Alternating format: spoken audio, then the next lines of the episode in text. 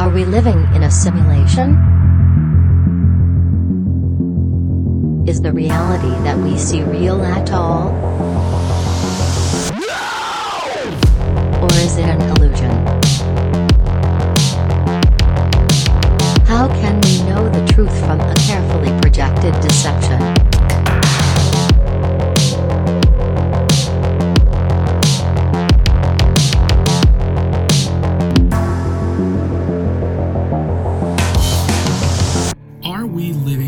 Simulation? This question has been batted around for a long time, even before the Matrix movies came out. There's a new Matrix movie coming out, by the way, which I love. I love the idea of a simulation happening all around us, and people have talked about this for a long time. We're going to get into it right here on the Manlyhood Mancast after this. Are you ready to live life to the full? Are you ready to rise up and live a life of honor? Are you ready to boldly step into a life of courage? This is the Manlyhood Mancast. And here's your host, Josh Hatcher.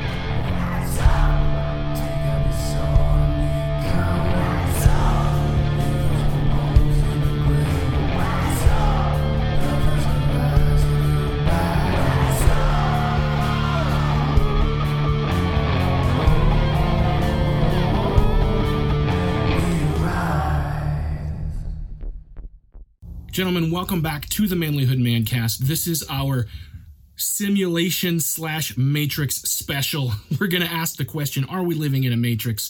And I really appreciate you and the way that you guys have supported the work we're doing here at Manlyhood. If you guys want to continue to support that work, please go to the Manlyhood store. So if you go to manlyhood.com slash store, you can get your Manlyhood apparel, like the cool t-shirt that I'm wearing. It's got a skull on it and on the back it says man the heck up. So you can get your shirt today. We've also got mugs and other cool stuff and some books and other resources i've created that you can get those right there at the manlyhood store. So listen scientists philosophers and other kinds of thinkers people smarter than i for a long time have asked this question are we living in a simulation? And it really kind of sounds a little bit ridiculous doesn't it the idea that the Matrix isn't just science fiction. Maybe we are living in a world where a projected holographic reality is all around us. What's going on with that? Well, what do they say about it? You know, Elon Musk has some thoughts on this. and how how how connected and interconnected is this technology going to be in our life?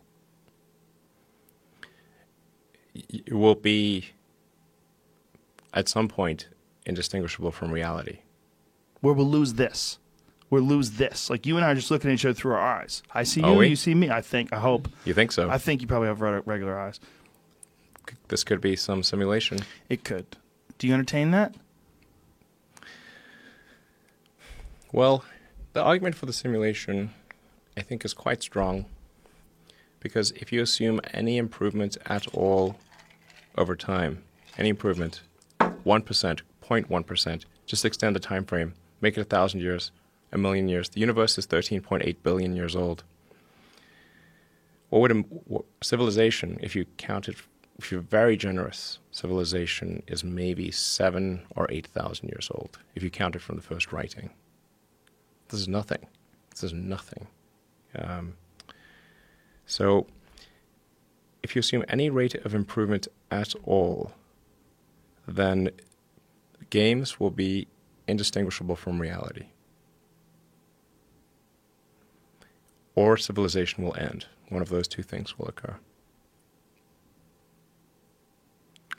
Therefore, we are most likely in a simulation. Or we're on our we way exist. to one, right? Well, but just Since because we exist, we- exist, we, could most we- certainly be on the road. We could be on the road to that, right? It doesn't mean that it has to have We could be in base reality. We could be in base reality. We could be here now on our way to the road or on our way to the destination where this can never happen again. Where we are completely ingrained in some sort of an artificial technology or some sort of a symbiotic relationship with the internet or the next level of uh, sharing information.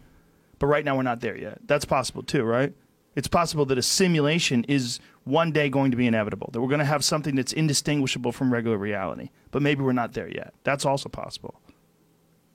That we're not Yes, quite there yet. That this is real. When I touch that Feels wood, very real. maybe that's why everybody's like into like mason jars and shit Mason jars. suede shoes. People are into like craft restaurants, and they they want raw wood. Everyone wants to see, everyone wants to see metal. People, it seems like people are like longing towards some weird log cabin type Sure. nostalgia. Reality. Yeah, like holding on, like clinging, just Sure. dragging their nails through the mud. Like, don't take me yet. Yes. I want to. But but then but then people will go get a mason jar with a wine stem or a handle. That's dark. makes me lose faith in humanity. Wine stem and a handle. Do they have those? And Elon Musk is not alone. There's other scientists and philosophers who have posed this question over the years, and it really has created uh, an interesting intellectual dilemma. And I think it's worth looking at. Now, I'm going to propose a couple of thoughts and a couple ideas about what I think is happening. Now, I don't think that we're living in a computer simulation the way that the Matrix represents, where it's a computer program that's being piped into our brains while we're living in some kind of pod, or that it's a holographic reality being projected for us to trick us in that sense. But maybe, just maybe, there's something to the idea that there is some questions about a simulated reality. Let's look into this. So, in the Matrix movie, the character named Morpheus presents Neo with a red pill and a blue pill. Now, the blue pill represents everything staying the same. You continue to believe what you know to be true or what you think is true, and that's okay. The status quo remains the same and nothing changes. But if you take the red pill, your eyes are opened and you'll see the truth the way it really is. Now, this metaphor of the red pill has become a really interesting concept that has actually captivated the men's movement. It was actually the birth of a lot of the quote unquote manosphere, the idea that in the red pilled movement, um, honestly, I don't necessarily even agree with all the thoughts behind some of the original red pill movement, which kind of paints men in a light that um, they don't need women at all or uh, women are inferior. It's almost misogynistic. It almost lacks honor in a way. So that quote unquote red pill movement, I'm not a big fan of. There's also another connotation that the red pill has taken uh, in terms of the conspiracy theory movement, which I'm a conspiracy theory enthusiast. That doesn't necessarily mean I agree with all of them, but the concept that drives it is there's a truth that you need to know, and you take the red pill, and your eyes will be opened to the truth. Now, whether or not the truth they're telling you is actually the truth or not, really, you're the one that's going to have to do the research to find out to understand. Or you just choose to continue to stay the same and believe what you've always believed. And we can talk about what that means here in just a minute, but I love that concept, that metaphor, that the truth can be presented to you and you have the choice of whether or not you believe it. Are we living in a simulation? Like I said, I don't think that it's computer code being piped in. I think that what's really happening is cognitive dissonance. So, according to simplypsychology.com, cognitive dissonance refers to a situation involving conflicting attitudes, beliefs, or behaviors. This produces a feeling of mental discomfort leading to an alteration in one of the attitudes, beliefs, or behaviors to reduce the discomfort and restore balance. We see this a lot where we have believed something to be true, and then we find out that it is not true. And then, instead of accepting the new truth that was true all along, we want to still continue to believe the old idea. So we have to change in our mind. We have to restructure things in order to keep believing what we want to believe. We see this all the time with politics where um, we've been told that something is true. We've been fed something, and we choose to believe it over and over and over again. We believe that the government cares about us, for example, or whatever. We believe this with all of our heart. Then something happens, and we see the truth. But then instead of choosing to believe that truth, we basically have to make this mental shift that wraps around, and sometimes we end up doing mental gymnastics to try to explain it away so that we can still continue to believe this lie that we've adopted. And that's a dangerous place that we're in as a culture. It happens all the time, and it is not unique to one political philosophy or another. And it's not unique to politics either. We see this in relationships all the time where a person, maybe you believe that this person cares about you, or this person loves you, or this person has your best interest at heart. And you believed it for a long time. But then something happens to show that this person didn't have your back or didn't believe it. And now you want to still believe it. So you do the work to create a new reality in your own mind to uh, explain away the new truth that you've learned so that you can continue to believe the lie. Which this brings us to this concept of narrative culture. This is what I am calling this, this idea of narrative culture. Who controls the narrative that we all hear? Who tells the story of what's going on? Now, this is an old concept, actually, because we've heard for much of our lives the idea that the victor gets to write the history books, right? So we've heard that the one who wins gets to tell the story of what went down. And so we know that this is true because if we look at history and we hear from the other side of that story, sometimes it's not always as clear cut as we thought it was, right? Sometimes we know that the history that actually happened, maybe the guy that we thought was the hero wasn't quite as clean and clear as we thought he was. Uh, if we look at history and we say, for example, um, we look at the the fight that of westward expansion. You know, at the time, the victor was writing the story that the United States was uh, pursuing its manifest destiny to move west, and that we were doing a good thing in moving west. And let's be honest, if we really look at what really happened, some of the things that the United States did to the indigenous peoples wasn't great. I love my country and I'm a patriot 100%. But let's be real. The story that was told doesn't always line up with the reality that happened. So the narrative starts to break down. Now, now that we're in this culture, sometimes this narrative uh, that maybe has grown up to replace it has maybe also gone a little too far the other way. Um, the narrative gets to shape how things are told, and those narratives can be directed for a reason. Honestly, we are all conditioned to accept the prevailing narrative. We have textbooks and teachers and curriculums. We have media and publishing, all built around the idea that there's a story that needs to be told that we all have to accept as true. This can be dangerous because it involves a certain degree of trust. We have to trust that the people telling us this truth are telling us the truth. That's worth questioning. So let me give you an example of this, guys. We have news media, newspapers, television, radio,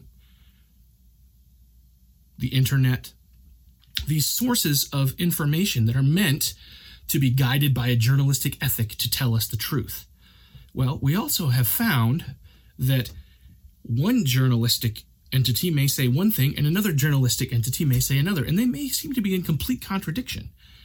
And then we have to start asking ourselves, well, which is the true and what is the truth? Well, then you need to start asking, are they really guided by a journalistic ethic? Or are they being guided by their own preconceived notions? And is this really true? Let's just ask another couple simple questions. Who owns the media? Who's in charge? I can think of a time when I worked at a radio station and I it was a small market station and I read a story on the air in the early morning newscast and then I was told hmm, before things got too busy, hey listen, that story that you ran, I don't want to interfere with your journalistic integrity, but you should know that that person is one of our advertisers and he pays more than your salary every year. you might not want to run that story because it paints him in an unflattering light.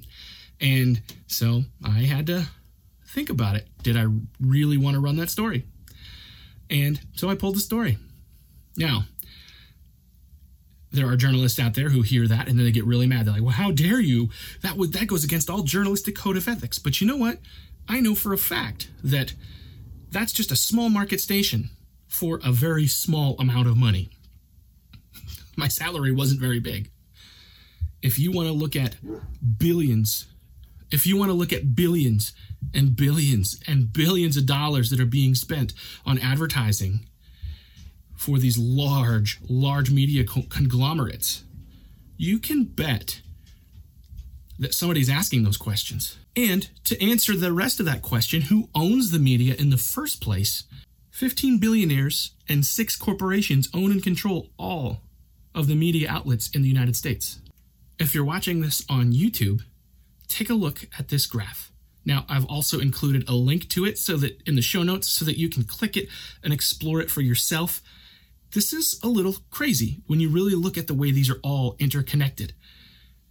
And honestly, if you really start clicking around and realizing how all these things are interconnected, you also start to see that many of these billionaires also share board memberships, and many of these corporations share board memberships with pharmaceutical and food corporations and energy corporations. And there's really just a small number of people in control of a lot of things. I know, I sound like a conspiracy theorist. Don't freak out because I'm not getting into the conspiracy theories. I'm not.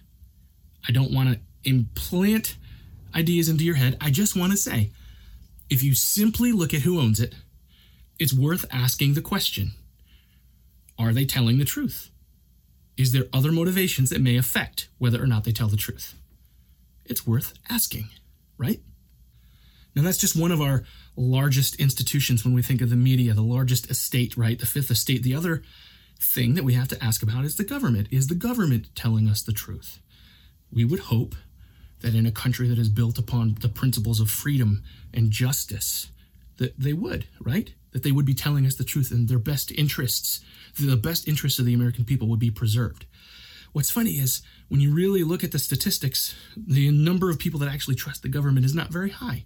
Again, it sounds like I'm putting on a tinfoil hat, but I just want you to look at what the truth and what the facts are.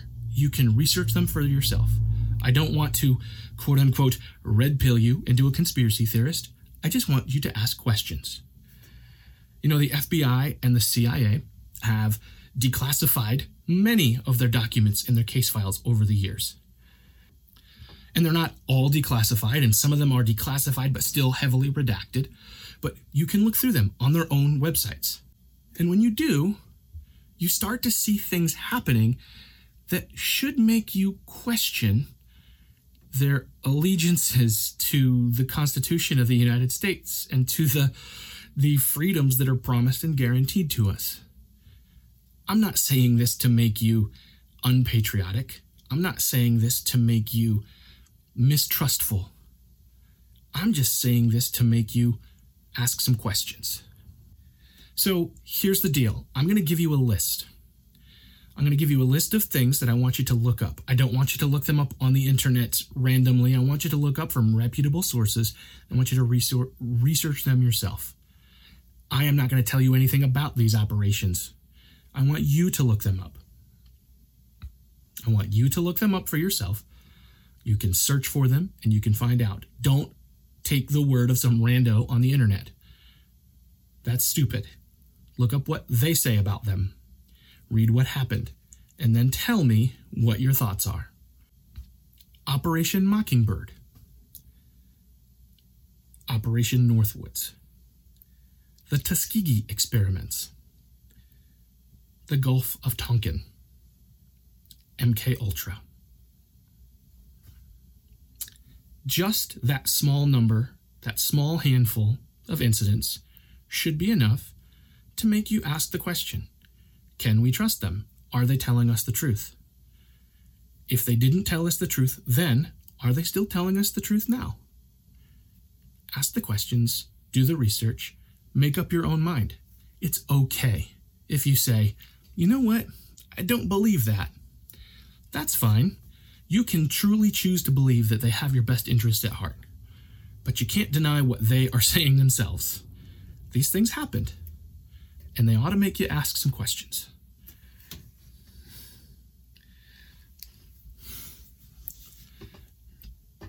Which really brings us back to the very key question, the most important question.